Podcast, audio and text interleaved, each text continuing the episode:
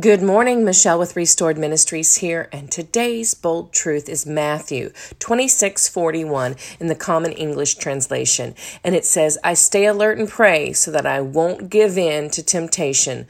The spirit is eager, but the flesh is weak."